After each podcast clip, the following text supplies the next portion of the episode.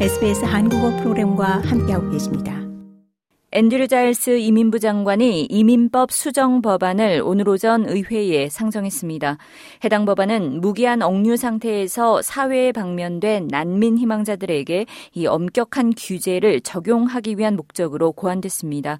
연방 대법원은 지난주 이 난민 희망자들의 무기한 구금을 불법이라고 판단했으며 이후 83명이 지역 사회에 방면됐습니다. 석방된 이들 가운데는 3명의 살인범과 여러 명의 성범죄자가 포함돼 있어 이 지역사회 안전에 상당한 우려가 제기됐고 연방 야당은 규제적, 법적 방안 마련의 필요성을 촉구해왔습니다.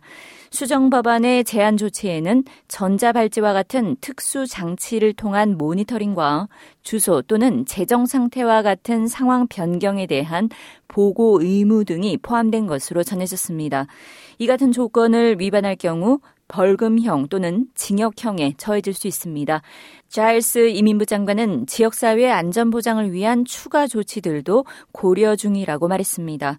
While it is important that we enact this legislation as a priority, further safeguards are being considered. 자일스 장관은 해당 법안 제정을 최우선적으로 처리하면서 추가 안전 조치들이 고려되고 있다고 말했습니다. 그는 지역사회 보호는 근본적 우선사항이며 이 법안에 포함된 조치들은 지역사회 안전이란 결과를 지지하는 법적 규제를 제공하기 위해 필수적이라고 덧붙였습니다.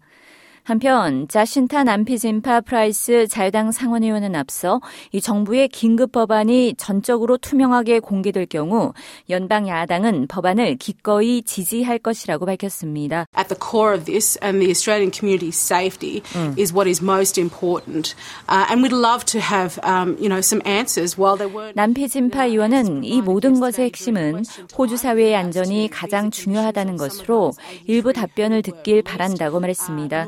이어 어제 의회 질의 시간에 이 석방된 83명의 비자 조건은 물론 강간범, 살해범, 아동 성추행범이 몇 명인지에 대해서도 답을 듣지 못했고 알지 못한다면서 세부 내용과 관련해 정부는 의원들과 호주 국민들에게 솔직해야 할 것이라고 지적했습니다.